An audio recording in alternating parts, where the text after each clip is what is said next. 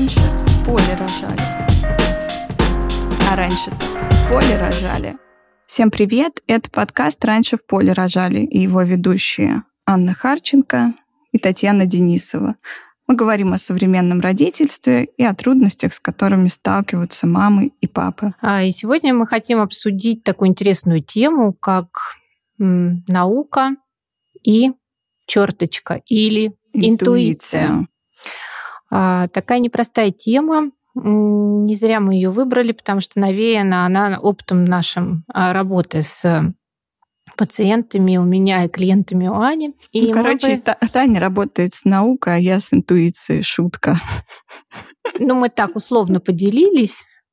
А, хотя на самом деле э, и того, и другого достаточно в наших обеих специальностях. Напомню, что я врач-педиатр, аллерголог, Анна Доула а, и будущий психотерапевт. Ведущая... Да, веду курс подготовки к родам. Ну вот даже большая моя часть работы сейчас — это подготовка к родам. А, и мы, мы бы, наверное, хотели в результате сегодняшней беседы понять, где ну, здоровая точка баланса, наверное, между двумя этими сторонами. А, и я сегодня побуду в не очень привычной для себя роли. Я буду критиком науки, хотя а, те, кто меня давно знают, а, те для тех не будет новостью, что я всегда за научный подход, в общем-то, во всем. Но сегодня мы постараемся понять, какие наука имеет ограничения. И когда, наверное, не стоит ее превозносить и делать кумиром. Наверное, угу. так.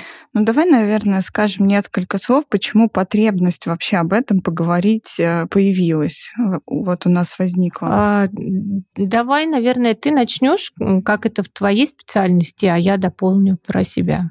Да я бы даже, наверное, не про специальность говорила, а в общем и целом, а, ну, начну, наверное, с а, родителей, с которыми приходится работать. Всегда хочется какого-то конкретного решения. И вроде бы как наука дает ответ на то, что хорошо, а что плохо. И мы вроде бы можем открыть какие-то исследования, рекомендации и посмотреть, решить, а вот правильно делать так или неправильно. И это очень соблазнительно вот э, пойти э, по этим рекомендациям, сделать так. И кажется, что вот эти рекомендации сделают твою жизнь счастливой. А когда ты становишься перед выбором, оказывается, что есть еще и другие компоненты. Ну вот просто рекомендации, они достаточно сухие, они достаточно голые, они не привязаны к конкретному человеку. И мне часто задают вопрос, ну вот, Анна, это, конечно, все хорошо, что вы рассказываете, но все-таки, а надо делать эпидуральную анестезию или нет? И на этот вопрос э, ну, невозможно ответить конкретному человеку. Я не знаю, вот конкретно в вашей ситуации, с вашими ценностями, с вашими ожиданиями, правильно делать эпидуральную анестезию или нет. Тем более в силу границ своей профессии я вообще не могу решать за кого-то, а делать эпидуральную анестезию или нет. А я даже больше скажу, вот врач, который опирается на современную науку, он тоже по-хорошему должен предоставить не конкретное хорошее, лучшее решение, а он должен сказать, а вот есть такие варианты, варианты. И тут с большей вероятностью будет так, тут с большей вероятностью будет так, и пациент потом уже решает, ну, окей, это мне подходит, а это не подходит. И, конечно же, вот эта парадигма, когда мы хотим э, простого ответа на сложный вопрос, она приводит, э, ну, не то чтобы даже обесценивает науку, но она говорит, что есть кроме вот этих сухих данных, что-то еще. И поэтому мы хотим поговорить вот про те ситуации, где где появляется это что-то еще, что что-то еще, а какие ограничения вообще есть на, у науки или их нету. Хорошо сказала? Отлично сказала. Все, а... моя миссия на сегодня выполнена. Дальше Аня будет только молчать. А, но нет. Ань, у меня такое для тебя предложение определиться с терминами, что мы будем понимать под интуицией. Да, я посмотрела, короче, я могу даже зачитать э, как говорит Алиса, что такое интуиция? Она говорит, по данным российской Википедии, ну вот, я вам сейчас прочитаю. По данным российской Википедии, интуиция — это способность человека понимать и проникать в смысл событий и ситуаций посредством единомоментного бессознательного вывода, инсайта и озарения. Интуиция основана на человеческом воображении, эмпатии, предшествующем опыте. А иногда ее называют чутьем, проницательностью и прочие-прочие штуки. А, и еще э, есть эм, понимание интуиции, ну вот в различных парадигмах. Например, в такой психологической парадигме интуиция — это знание о чем-то без какого-то конкретного понимания, как это знание было получено. Но если вот мы говорим про ту же самую педуральную анестезию или вот сопли, лечить там сопли при э, вирусном заболевании или нет, у нас есть конкретный путь получения этих знаний. Этот путь может быть там через доктора получить, через книгу, но вершина как бы этого всего а, это исследование. То есть мы каким-то конкретным, понятным путем пришли к этому. А вот э, когда мы говорим, когда мама говорит, ну я не знаю, ну вот врач мне говорит, надо лечить антибиотиком. А я вот смотрю на своего ребенка и понимаю, да вроде бы и не надо. Ну вот это какая-то интуиция, вот что-то, что-то есть что-то, какой непонятный э, путь прихода этого знания, и человек говорит, ну, я не знаю, ну вот буду делать так. Не знаю сама почему или сам. Ну вот мы с тобой перед эфиром говорили о том, что интуиция это какой-то, какая-то совокупность да, опыта личного, и опыта ну, коллективного, что ли. То, что мы впитали от своих родителей, от людей, с которыми мы были э, рядом по тем или иным причинам, от наших учителей и так далее. То есть это ну, что-то не очень уловимое, что ли. Угу. И э, поэтому так противопоставляется интуиция и наука, когда это очень конкретная, четкая, ну так кажется, по крайней мере, а, рекомендация. Казалось бы, а, бери и делай все. И вот тот пример, про который ты говорила, угу. на тему принятия решений, а, я могу сказать, что даже я, будучи врачом, когда я оказалась в подобной ситуации, когда мне врач говорил, смотри, мы можем сделать вот так, а можем сделать вот так, как захочешь. Так заманчиво было сказать, слушайте, ну лучше ты как? Ну решите, что делать? Я не знаю. Скажите. Опоры, да. Да, скажите, что сделать, а, потому что это невыносимо а, брать ответственность на себя. Угу. это такой большой соблазн э, спихнуть эту ответственность на дурацких врачей и дурацких ученых, а, чтобы Потом, в случае чего, сказать, ничего не знаю, у меня лапки, я не виноват, если вдруг что-то пошло не так. А слушай. если все пойдет так, сказать, о, какой я молодец, я сделал правильный выбор. Слушай, знаешь, ну у меня есть тоже такая вот штука, как ты говоришь, но мне она наоборот дает, ну, сейчас попробую придумать, что она мне дает ну, освобождает время, наверное, на какие-то вещи, которые мне больше нравятся. Ну, например, а, когда у меня болеет ребенок, а, я могу прийти к педиатру, к Тане, и спросить, а что происходит? И мне уже не надо запариваться, пойти up-to-date, почитать.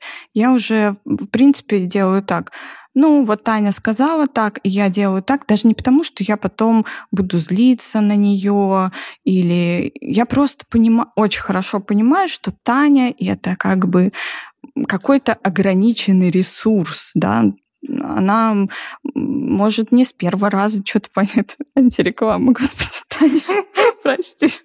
Но это действительно у врача не какая-то энциклопедия, даже энциклопедия меняется постоянно. Наука очень подвижна. Мы сегодня знали что-то одно, потом мы выясняем что-то другое. Но вот в тех условиях, в которых я нахожусь, для меня это лучший вариант, и мне не надо перепроверять за Таней, а за кем-то другим надо. А тут нет, ну потому что вот я такой выбор сделала, и мне для меня это наоборот, ну как бы привилегия, что можно вот расслабиться и спокойно делать. Вот это тоже может быть интуиция, кстати. То есть это какая-то штука. Вот я решила, что в каких-то вопросах я могу тебе довериться. Да, это, конечно, очень облегчает жизнь а, пациентам, а, потому что ну, нет сомнений и нет задачи самому проводить какое-то исследование, поиск информации. Но это невозможно, мне кажется, делать. Это очень трудно делать, и этим занимаются специально обученные люди. Потому что даже будучи врачом, это делать трудно. Нужно иметь специальные навыки и специальные знания. А, есть э, такое наблюдение, что в сети PubMed, это такая большая библиотека медицинских знаний, на сегодняшний день более 29 миллионов публикаций. Угу. И как в этом всем разобраться? А, и посчитали, что специалисту, врачу, для того, чтобы быть все время в курсе вот этих нововведений, потребовалось бы 29 часов в сутки для того, чтобы реал-тайм следить за нововведениями в науке. А, и это без учета необходимого времени на сон и еду. И работу мы про нее вообще ничего не сказали. То есть про, э, э, это просто невозможно. А, не только для пациентов, но и для специалистов. Кроме того, все те публикации, которые есть, это совершенно не значит, что им можно слепо доверять, а, потому что журналов очень много, и ты всегда можешь найти тот журнал, который согласится угу. опубликовать твое исследование или вообще твое мыслеизъявление. Угу. Ну, да, надо, наверное, сказать еще про качество исследования. Конечно. И для того, чтобы оценить это качество, необходимо э, э, тоже учиться. Ну вот про этот интересный кейс, когда человек, который писал про вопросы вакцинации и делал это, как бы скажем, с противоположной стороны, он действительно ссылался на э, данные PubMed, но там были очень старые публикации, э, публикации были плохого качества, и люди, которые не очень разбираются в вопросах, э, они говорили, ну, come on, эти ваши доказательные врачи ссылаются на тот же самый PubMed. Почему им можно говорить, а, делать какие-то заявления? Ну, давай как-то мне надо попонятнее об этом сказать. Врачи говорят, что вакцинация важна, почему и как. А этот человек говорил, что противоположное мнение высказывал. А, почему они же ссылаются на одно и то же? То есть вот понимание, как устроено исследование, как его проводили, какие есть ограничения. У науки есть ограничения. Они были всегда и будут всегда. И каждый исследователь должен это очень четко понимать. Вот а, сейчас мы с коллегами делаем исследования о ментальном здоровье матерей. У нас тоже есть ограничения. Но это не значит, что наши исследования не нужны, не полезны. Это вообще первое исследование в России, когда мы говорим о том, что опыт родов может как-то повлиять на ментальное здоровье матери. Но после нас будут другие исследователи, которые, у которых будут другие ограничения. Они будут учитывать наши ограничения. Это не значит, что об этом не надо говорить. Но наука, она постоянно, постоянно, постоянно меняется. А я думаю, что стоит перечислить вот эти ограничения да. в науке, которые есть, почему наука не может дать конкретные ответы на все-все наши вопросы. Угу. Несмотря на то, что было бы очень здорово, конечно. А, ну, во-первых, то, что уже Аня обозначила, что исследование это сложная очень штука, и результаты, и качество результатов очень зависит от методологии исследования, угу. от того, как мы выстроим сам процесс, как мы будем набирать участников исследования, по каким принципам и критериям, что мы дальше будем с ними делать, какие вопросы мы будем им задавать, какие конечные точки мы обозначим для себя, то есть что мы хотим в результате этого исследования вообще понять. Уже на этом этапе могут в исследовании прятаться э, серьезные ошибки, потому что от того, как мы будем отбирать выборку свою, э, может посыпаться все. Мы можем получить совершенно некорректные результаты. Mm-hmm. Дальше э, нужно понимать, что исследование это очень дорого. Есть примерные подсчеты в плане исследований медицинских препаратов, что на одного участника исследования э, тратится примерно 30 тысяч рублей. Но это мне информация попалась двухгодичной давности. Я думаю, что сейчас это и того дороже. А, соответственно, если мы хотим сделать качественное исследование, то это нужно хотя бы человек 100, умножаем, получаем серьезные цифры. Да? А крупные исследования, на основании которых принимаются решения о включении того или иного лекарства, например, в гайдлайн руководства для практикующих специалистов, это э, десятки тысяч людей. И, конечно же, такие деньги может позволить себе потратить не каждый. И, конечно же, здесь все вспоминают про Big Pharma, а, которая имеет свои определенные цели. Это бизнес, конечно. Бизнес должен быть выгодным, поэтому никому не интересно проводить даже правильно сказать, не то чтобы проводить, а доводить до конца исследования, э, в которых мы не уверены, что получим позитивный результат. Есть такой а, врач британский Бен Голдакер, а, любопытный очень персонаж, который а, сильно критикует науку современную медицинскую и указывает вот именно вот эту проблему как одну из основных, что отрицательные результаты исследований практически никогда не публикуются. Угу. Во-первых, такие исследования не доводятся до конца, если мы понимаем, что не будет эффективно или будет опасно то или иное вмешательство. Просто это исследование свернут раньше времени, и это никогда не опубликуют. В итоге мы видим а, такой смещенный баланс в сторону положительных каких-то результатов. И когда проводится метаанализ, это такое исследование исследований, это повышает качество а, наших умозаключений, а, мы видим вот эту смещенную точку, что нам кажется, что это точно должно работать, это будет помогать. Да?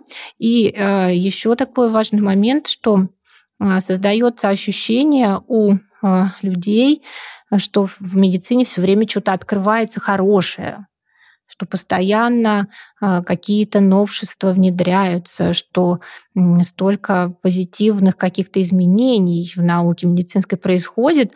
А вот эта часть, гигантская на самом деле часть, когда нет результата положительного, а более того, может еще и ухудшение наступить, она теряется. Очень любопытно пос посмотреть его выступление на TED или почитать его книжки, а, но вот а, важно не разочароваться после этого окончательно в науке, потому что при всем при этом, при всех этих недостатках, на сегодняшний день вот такое, э, такая исследовательская деятельность – это лучшее, что мы имеем. Угу. Потому что противопоставить этому мы можем что? Мы можем личный опыт, к которому, конечно же, примешивается интуиция, и полностью это списывать со счетов, конечно же, неправильно, потому что исследование это только инструмент, и к этому инструменту надо приделать думающую голову. Mm-hmm. Без думающей головы все эти инструменты, ну, как ящик э, э, столера, допустим, да, это не заработает. От этого стол сам не появится от того, что эти инструменты есть. Поэтому а, и личный опыт, и интуиция а, специалиста — это очень важные вещи. А, хорошо бы их использовать сообща, наверное, угу. так. Потому что сейчас особенно такая тенденция наблюдать, что маятник качнулся, доказательная медицина, такая научная, научно обоснованная медицина стала супер популярной, и появились такие фанатики а, которые, причем эти фанатики есть и среди пациентов угу. и среди врачей, которым вот вы не положь, где такое написано. У нас э, в нашем сообществе «Ласковая мама» ВКонтакте была битва когда-то по поводу практики высаживания. Угу. А, Мне кажется, эта битва еще продолжается. Но не там уже. Я думаю, она никогда не закончится на самом деле, потому что это например, такой пример э, того, что очень трудно поисследовать, потому что ну как сделать плацебо-контролируемые исследования высаживания? Никак.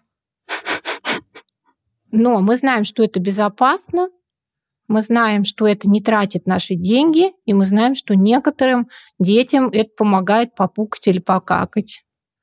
Почему Знаешь, мы... есть данные, ну, я, по крайней мере, читала, я не проверяла, что это каким-то образом, ну, как будто мы заставляем ребенка пописать, мы ему говорим, давай, малыш, Тогда к горшку приучать вообще нельзя ни в да, коем и что случае. там как-то мышцы тазового дна. Ну, в общем, это не моя сильная сторона, эта тема, но я тоже это читала и такая, ну, я удивилась, такая, ну, ладно, не, не буду проверять, ничего про это не знаю. Ну, еще, мне кажется, сюда можно добавить тему из нашего первого подкаста. Обязательно его послушайте, когда я справлюсь со всей технической частью. А, про интенсивную как-то родительство, интенсивное материнство, что надо делать все и высаживать в том числе. Мне кажется, тут этого контекста даже больше. И хочется, знаешь, сказать, ну вот мы мамы такие вот интенсивные, которые они, мы все по правилам делаем, мы даже высаживаем по правилам, едим по правилам, а, пукаем по правилам, спим по правилам и дышим тоже по правилам, понимаешь? Тут вот это есть тема, что наука, она важнее, важнее какой-то родительской чуйки и родительской чуйки, каких-то семейных традиций, чего-то там еще. А, давайте это подключим и только так будем действовать. А бабушкам будем говорить, да это в твои старые времена вот так вот делали, а сейчас люди умные, сейчас знают, как надо. Да, и прикорм надо начинать только с кабачка или брокколи. И неважно, что он плюется. Надо, значит, надо. Ну, тут мы даже сразу два контекста пере, пере, перемешали, да. И вроде бы наука не говорит, что обязательно с кабачка надо начинать. И вроде бы и не с брокколи, а с чего угодно, в принципе. Вот тут ты описываешь ту ловушку, в которую очень многие попадают, потому что это последние годы наука не говорит нам о том, что надо начинать. А, а типа раньше А говорить. до этого а, ну, да, были да. рекомендации, в которых звучало, а, что прикорм надо начинать вот с этого, потом вот это, потом вот это, потом вот это. То есть надо еще с наукой потом разобраться, потом сказать, что все вот это, что было. А в принципе, ну, и, и, а можно из кабачка, на самом деле. Может быть, у вас 25 э, килограммов кабачка на огороде выросло. Иногда как у многих. Да, иногда в августе начинается кабачковая диета у многих дачников. А, кабачковая оладья, кабачковая икра, суп, э, пюре из кабачка, сушеный кабачок, слайсы кабачка. Варенье. Я такого не пробовала. Из кабачка. А? Ну, то есть это так и можно вроде бы, но, может быть, и рубиться целые сутки, как э, прикармливать чужого ребенка или обсуждать, правильно ли ты прикармливаешь своего, ну, такое. Да, и вот в отношении высаживания тут я дополню, что а, у нас нет оснований рекомендовать всем делать эту практику. Или никому ее То есть, не если делать. специалист пишет, что это можно делать, это не значит, что это нужно делать. Угу. Потому что у нас нет оснований говорить это делать, и нет оснований говорить этого не делать. И, повторюсь, вряд ли появятся эти основания, потому что организовать эти исследования, во-первых, никому не интересно. Заказчик кто? Кому это нужно? Да? Бабушка. И, во-вторых, сложно методологически это осуществить. А по поводу вот этого маниакального иногда желания сделать все по правилам, да, соглашусь. И вот почему-то в отношении еды, кстати, надо будет про еду обязательно сделать отдельный а, подкаст. А, это чаще всего проявляется. А, у меня как-то на приеме были пациенты, у которых был расчерчен календарь на три месяца, планом, чего будет мама давать в эти дни ребенку из еды. Прикольно. Да, а вот если ребенок не захочет в этот день это конкретное что-то есть, что делать тогда? Считать его неправильным? А, в общем, фанатизм, да, интересная штука, и врачи тоже попадают иногда на эту удочку, заманчивую и соблазнительную. Ну, и... расскажи какие-нибудь вот ситуации, а, как врач попадает в эту сеть, и как, как это становится проблемой? Проблема это становится так, что, повторюсь, в PubMed вы можете найти подтверждение практически любой вашей теории. Главное выбрать ее. И с хорошим качеством врач-то наверняка, ну, Подавляющее нет. большинство врачей понятия не имеют о том, как работает медицинская статистика mm и как можно оценивать качество исследований. И в этом плане очень здорово, что есть такие просветители, которые делают мероприятия по обучению mm специалистов этим навыкам. Например, Дарья Ербец а, записал вебинар для интересующихся, можно его найти и послушать. Очень полезная история. А, э, здесь э, дьявол в деталях, как всегда, кроется, потому что если вы открываете какое-то исследование, а, в PubMed вы видите abstract, это коротенькая uh-huh. такая аннотация, что там, про что, что делали, что получили. А когда вы открываете э, полный текст, может оказаться, и такое бывает на удивление нередко, что выводы авторов абсолютно не соответствуют тому, что они получили в результатах. Для меня а это было ужасом. На самом деле я сейчас занимаюсь тем, что э, погружаюсь в научную жизнь и как раз-таки имею дело с текстами э, и пишу их и это очень сложно. Возможно, потому что я начинающий исследователь, исследовательница. Может быть, потому что это правда тяжелая работа. Очень сложно подобрать правильное слово. Сложно вместиться в определенное количество знаков. А если тебе еще надо сделать это на английском, и это не твой родной язык, то сложность увеличивается в два раза. И, конечно же, а, эти тексты читают другие э, люди, коллеги, у которых больше опыта, но все мы люди, мы можем где-то ошибиться, где-то у нас могут быть технические ограничения. Да.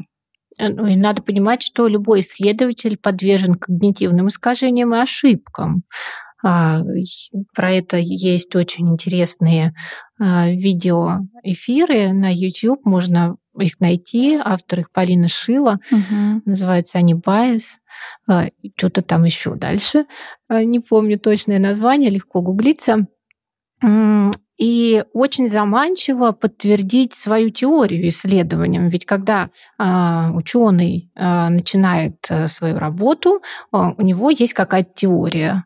То есть ему кажется, что должно вот получиться вот так.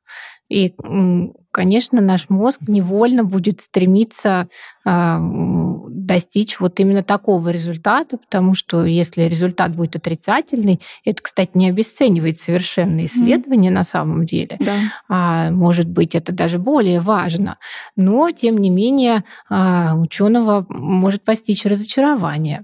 А, именно для этого существуют вот такие штуки, как метаанализы, да, мы уже про uh-huh. это поговорили, это исследование исследований. Они э, нивелируют вот эту вероятность э, ошибки, погрешности, не на 100%, конечно, но тем не менее э, результаты, полученные путем метаанализов, они будут более достоверными, и их более смело можно будет воплощать в жизнь. Угу. Еще у меня две идеи есть. Первая идея все-таки в защиту науки.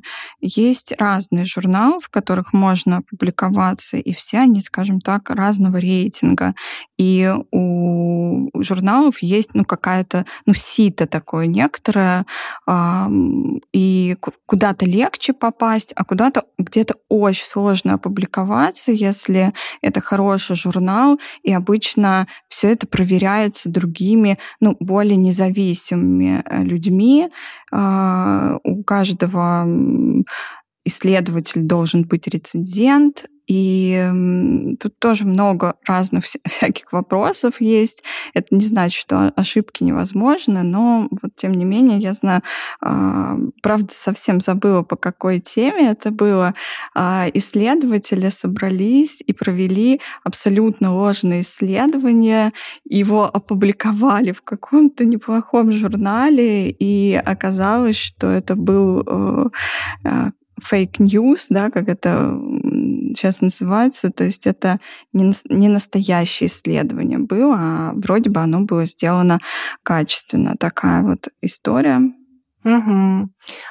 Конечно, люди, ученые, они не глупые. И понимая все эти ограничения науки, они пытаются заплатки сделать, угу. подстраховаться и снизить вероятность э, конфликты интересов. Вот, кстати, тоже важная штука, которая а, у нас в российском сообществе не очень-то а, популярна. А, на самом деле зарубежные коллеги совершенно спокойно заявляют свои конфликты интересов. Что это такое? Это когда ты работаешь на какую-то компанию, uh-huh. например, производителя чего-нибудь, uh-huh. да, и ты даже невольно и несознательно можешь в своих каких-то а, выступлениях или в своих а, публикациях а, немножечко так приулучшать эту компанию, угу. ну, потому что она тебе платит деньги, например, да, или ну, какие-то другие потому что бонусы. есть когнитивные искажения. Да. Люди приятные работают. Да, люди приятные, да, вежливые, хорошие, чего бы не упомянуть лишний раз их, например. Мы тоже сегодня будем упоминать людей, которые нам нравятся. Ну, в том числе. И главное про это рассказать, чтобы тот, кто читает да, или правда. слушает тебя, он понимал, что вот немножечко перекос может быть. Но это прям ценится на самом деле. Чем больше ты прописываешь ну, конфликтов интересов, и тем лучше качество твоей работы. Это тем более ответственный ты человек, да. тем серьезнее можно к тебе относиться. И э, в науке есть такая штука, как э, верификация. То есть, э, когда ты делаешь исследование, мы можем провести тот же самый опыт, эксперимент, то же самое исследование, соблюсь, ну, важно соблюсти те же самые условия. Вот когда мы прописываем свои ограничения, мы даем следующим авторам возможность эти условия э, соблюсти. То есть э, вот исследования, которые там психологически несколько лет назад были проведены, они потом провелись еще раз, и они себя уже не подтвердили. И до сих пор э, в популярной психологии на них могут ссылаться, тем не менее, они считаются опровергнутыми, но об этом мало кто знает. И тут хорошо было бы сказать, вот мы больше про медицину сейчас говорим, что наука — это и разные другие э, области, да, та же самая психология. Что у нас еще там есть, кроме медицины и психологии? Ничего.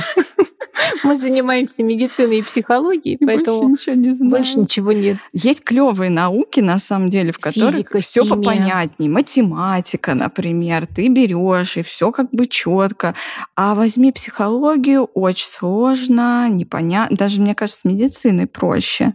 А, более понятные принципы. А с психологией посложнее сложнее, и до сих пор есть мнение, что вообще-то психология — это не наука, это какая-то фигня, какая-то абстрактная, но вот чем больше я погружаюсь в психологию, чем больше узнаю про исследования, сейчас, мне кажется, это очень крутая наука и самая сложная. Ну, не знаю, мне кажется, она вот сравнима с физикой, мне кажется, физика тоже сложная. И это что-то такое вот э, Короче, я ничего не могу объяснить, потому что это сложно. Я учусь на программе когнитивной нейронауки, и мы говорим про мозг. Мне кажется, что мозг — это один из самых сложных органов в теле человека, на котором завязаны и какие-то биологические штуки, и психологические очень сложно. Еще и не все мы про него знаем далеко. Да, это как про космос, поэтому я сказала, что про физику, там физика космос изучает в том числе, а психология мозг, да, и мы изучаем вот психика, и мозг это вообще одно и то же. Это вот как что, э, что первично, что... Ну, это очень сложно, и мне кажется, наука вот будет постепенно двигаться, двигаться, двигаться к тому, чтобы а, больше изучать мозг и больше узнавать, и психология перестанет быть какой-то вот такой немножко мистической историей. У нас уже есть там много хороших исследований, а, качественных исследований, но их будет становиться все больше и больше, если искусственный а, интеллект не победит. Иногда э, медицину сравнивают с математикой, мне, Но кажется, мне всегда это... хочется возразить, что если это и математика, то точно не арифметика, а куда-то туда вот квантовой механики mm-hmm. ближе, потому что в медицине 2 плюс 2 далеко не всегда равняется 4, и, к сожалению, не все так просто, особенно если мы говорим про какие-то редкие ситуации, ведь у людей не всегда бывает простуда или прыщик вскочил. Mm-hmm. Иногда бывают редкие заболевания, по которым провести исследование просто технически невозможно. Где вы наберете тысячу людей, если их всего сто таких mm-hmm. в мире? И тут уже начинают включаться другие механизмы в принятии решений, в том числе и опыт, и интуиция. А, и иногда это действительно становится более значимым даже mm-hmm. для результата, чем научные исследования. А, я хочу еще одну такую интересную историю рассказать про а, науку и интуицию и заманчивость воспользоваться а, какими-то решениями, которые предлагают исследования. Ну, есть такая история про стимуляцию родов, Угу. Когда ты долго-долго беременная ходишь и очень хочешь, чтобы это все закончилось угу. побыстрее. А, и ты знаешь, что лучше бы это закончилось само, самостоятельными родами, а, потому что в противном случае придется что-то делать медицинское угу. уже совсем, угу. потому что риски повышаются для малыша. Но есть исследования, которые говорят, что вот, например, акупунктура это не вредно, наверное, в общем-то, по всей видимости, угу. И некоторым помогает. Вот. И так заманчиво было попробовать лично мне. Попробовала? Нет. Почему? Ну, во-первых, мой муж на меня посмотрел бешеными глазами и сказал, ты пойдешь это а, делать. Ты сама хотела делать? Ты хотела Нет, я хотела, чтобы меня уже что-нибудь со мной сделали, чтобы э, я начала рожать. А, а и... почему было бы не постимулировать соски? Это же проще. Я попробовала все. А. Это не работало, угу. а очень уже хотелось увидеть ребеночка. Угу.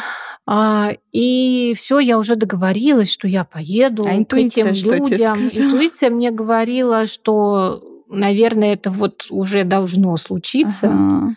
А, и в последний момент я передумала, никуда не поехала. Почему передумала? И неск- через несколько часов начались роды. Прикольно. Слушай, опять вот этот сложный механизм включается, но мы вот э, тоже много на занятиях говорим а, про такой вот субъективный фактор ну, безопасности и чего-то такого. А, и бывает, ну вот я опять говорю какую-то ненаучную вещь сейчас, это вообще вот мой опыт и мой а, о чем тоже говорят мои коллеги. Я, по крайней мере, не читала об этом. Ну, я просто 29 часов в сутки не тратила на это. А, когда есть вот какое-то некоторое психологическое напряжение, и можно с, биологической точки зрения объяснить, что вот там гормоны стресса вырабатываются, они антагонисты родовым гормонам, окситоцин и все вот это прочее. И вот у женщин есть какая-то субъективная идея, что вот сделав нечто, станет лучше, и тогда вот э, там роды запустятся, да, и она вот находится в этой парадигме, и у каждой это какая-то вот очень индивидуальная штука. Кому-то надо холодильник привезти, кому-то надо на акупунктуру сходить или наоборот отказаться от нее. И потом вот какое-то напряжение спадает, и роды так хоп, начинаются. Угу. Вот очень часто мне приходится такое наблюдать. То есть женщина говорит, ну не знаю уже, что сделать, я уже никак не рожаю, все способы сделал. Ну пойду я, не знаю, вот э, в кино схожу, расслаблюсь, и бах, роды в кино начинаются. Это вот не какая-то очень редкая история. Угу. Вообще, мне кажется, что в вопросах э, беременности, э, родов и с младенчиком на руках интуиции очень много, и она прям иногда ну, стучится да. в мозг. Согласна. Давай ты договоришь, я еще одну идею скажу. Но порой наука заглушает эту интуицию. И вместо того, чтобы послушать себя, а, начинаешь искать какие-то ответы научные на свои вопросы, потому что ну как-то не камильфо, ну неприлично сейчас да. вот а, опираться на то, что вот его надо кверх ногами, грубо говоря, сейчас поносить, потому что мне так кажется. Слушай, мне вот ты прям мою мысль взяла, которую я хотела сказать, но чуть с другой стороны. Я еще хотела сказать, вот не сама наука, знаешь, вот в дом такая зашла к женщине и говорит, она заходит часто в Инстаграме. Это можно было слово говорить? Просто должны добавить, что компания Мета запрещена на да, территории да. Российской Федерации. А, заходит в социальную сеть, в, в, свой, в своем телефоне, открывает и многочисленные специалисты, всякие разные, консультанты по грудному вскармливанию, долы, а, врачи, а, кто у нас там еще есть, консультанты по сну, там и прочие. кто занимается? Э. Нутрициологи. Они такие умные. Они говорят по науке. Одни говорят, вы так укладываете спать, другие говорят, вы так делаете. Опять же, к теме интенсивного материнствования приходим. И, блин, если я вот это все буду делать, я, может быть, вообще помру. И все хорошие рекомендации дают, понимаешь? Даже если мы возьмем какую-то научную, доказательную парадигму, но, может быть, это в твои ценности вообще никак не вмещается. У тебя нет проблем со сном. Да, пусть спит, господи, как и спит, пожалуйста, и не надо ничего делать по науке, если тебя это не парит. Да, не надо чинить то, что поломано. Да, то есть вот не есть в обществе какая-то идея, что мать, она некомпетентна. Это даже встречается в, э, среди помогающих практиков. Да как она посмела вот так поступить с ребенком? Мы вот эту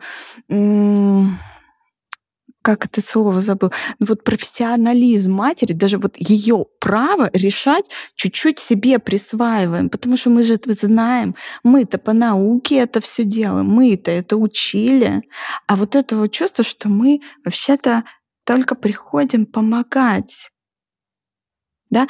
А, это не значит, что не надо просвещать и вот это все, но это, мне кажется, какой-то социальный процесс, который идет, где родителям очень сложно отделиться от того, что они действительно имеют право решать и знать, а что они могут отдавать на откуп специалистам, как я, например, про здоровье говорила. Я же это тоже делаю. Да, и здесь, конечно, хорошо бы знать, что у вас право такое есть, потому что десятки лет а, сообщали людям, что принимать решения должны специалисты. Ну, по крайней мере, про медицину, если мы говорим. И а, эти решения, они не были альтернативными какими-то. Ну, кстати, про детей наоборот. Мы сначала родители сами принимали решение, говорили, давайте возьмем мякиш э, хлебный и засунем ребенку в рот. Так делала моя соседка, я так буду делать. И ну, так и врачи это же говорили. Ну, ну, какие-нибудь... Ну, мне кажется, институт врачей был не очень развит. Там вот именно в сфере родительства, да, только в XIX веке э, появились специальные люди, которые э, стали говорить, вот, там плакаты были такие, союз появился, и после революции и плакат типа слушайся врача, мать, э, потому что смертность была огромная, угу. и на тот э, исторический момент это было супер-пупер обосновано. А сейчас у нас достаточно такой вот ну, стерильный мир. Мы все равно э, за родительскими практиками часто наоборот обращаемся э, к специалистам. И то есть я не говорю, что это плохо, я говорю то, что э, родитель очень уверенно может себя чувствовать. Это вот некоторая обратная сторона Просто вот говоришь, что с медициной всегда был некоторый патернализм, А э, все-таки с родительством это раньше была какая-то традиционная практика, как надо ухаживать за ребенком, как его надо качать, как его надо правильно держать, какой был уклад. И вообще не надо было париться, потому что твоя свекровь или мама все знала. Ты к ней подходишь и говоришь, типа, ма, как правильно? Или даже не говоришь, тебе все это за... Типа, ты видела, как твоих братьев и сестер э, за ними ухаживали. Ты уже, может быть, этому всему научилась. А сейчас получается, что родитель может оказаться заложником между двумя вот этими сторонами. Да, и очень сложно понять. А вот в вопросах здоровья это все-таки же серьезные вещи. А где начинаются вопросы да, здоровья? Да, вот питание это уже вопросы здоровья, высаживание это вопрос здоровья, запуск родов это вопросы здоровья, или когда ты уже лежишь с температурой 40, это вопросы здоровья. А если ты лежишь с температурой 40 и ничего не предпринимаешь, это вопросы здоровья. Давай прикольную сейчас э, историю расскажу. Анна Соня Сонькина, которую я люблю и уважаю, она занимается обучением а, коммуникации врачей, как правильно должен врач вступать в коммуникацию с пациентом, чтобы это было эффективно, безопасно и на пользу всем. Когда началась пандемия, она сказала такую штуку вопросы от врачей поступали, а этично вообще ну вот пациента, который болеет ковидом, как бы насильно укладывать в больницу, чтобы его там спасти, например. С точки зрения медика э, это обосновано абсолютно, да. Человеку плохо, наверное, в больнице что-то с ним такое сделают, что ему станет лучше, его надо положить в больницу. Окей, давайте добавим сюда чуть-чуть э, моментиков. А если это взрослый человек, и, может быть, это его последняя болезнь в жизни. Что он, ну, подозревает, что он умрет. Интуиция ему говорит. И он хочет умереть дома, среди своих близких людей. Он должен это отдавать на откуп науке, статистике, своему лечащему врачу? Или у него все-таки есть право на жизнь и есть право на смерть? Ну вот такой супер-пупер, мега экзистенциальный вопрос, а, такой вопрос смысла, и все его наверняка по-разному будут решать.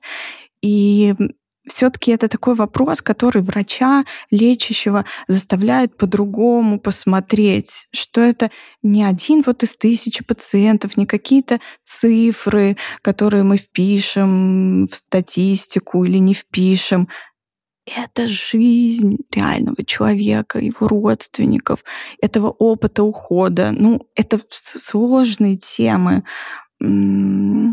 Подкинула?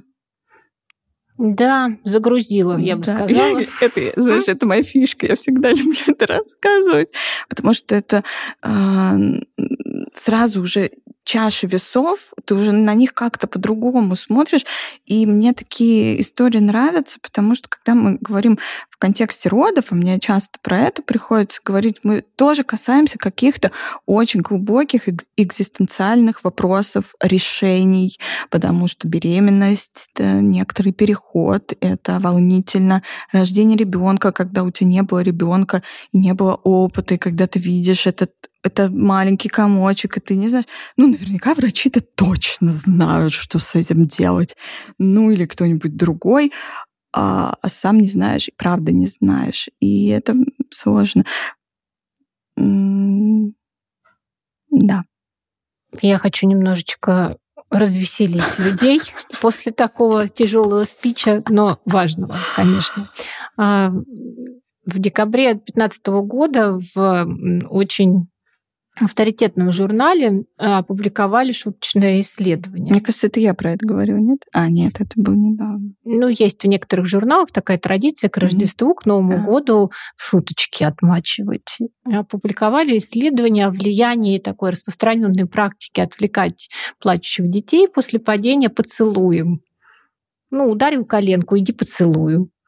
Вот. И написали, что в результате исследования получены такие результаты, что эти дети чего-то там как-то страдали от этого потом. что это не, что это не идет на пользу ребенку. А, но зачем вообще это сделали? Это сделали как раз для привлечения внимания к недостаткам исследований. Mm-hmm хотели тем самым показать, что а, фанатизм в любых вопросах это плохая идея. И фанатизм в плане а, поклонения научным исследованиям это не очень здоровая история. Это может приводить к ошибкам и к неверным решениям. А, а если даже эти решения будут верными, то более счастливым от этого можно не стать. Давай я скажу важные вещи, которые надо сказать. Обязательно подписывайтесь на наш подкаст, ставьте нам лайки и пишите комментарии. Можно даже на почту писать и предлагать какие-то новые идеи. Мы надеемся, что это будет не только интерактивно, но у нас будет возможность подключать вас, вас голосом или в записи мы продумаем варианты. Хочется это сделать обсуждением, потому что, ну, честно, про родительство говорят очень мало, но это многих касается, мы все были детьми. А что еще из стратегически важного надо сказать? Мы благодарим людей, которые помогают нам а, в записи подкаста. Во-первых, это контент-студия Чулан. Приходите сюда, записывайте подкасты, делайте мир более классным и веселым. А, и благодарим а, Иру Мореву за обложку подкаста. Она классная и веселая. Можно подписаться на нее, посмотреть, тоже заказать. Сначала, короче, заказывайте обложку у Иры, потом приходите в чулан, записываете, и все, короче. И присылайте нам ссылки на ваши подкасты. И мы ставим вам лайки, а вы ставите лайки нам. Да, вот. Ну, мы опубликуем все ссылки в внизу где-то там или не внизу. В описании. Еще, во, в описании точно. Я еще не научилась просто говорить грамотно. И дадим ссылки на наши соцсети, тоже подписывайтесь. А, будем рады с вами общаться, взаимодействовать. Спасибо вам. Спасибо за компанию. До новых встреч. Пока. Да, Таня, тебе спасибо. Было Взаимно. очень интересно. Все, пока.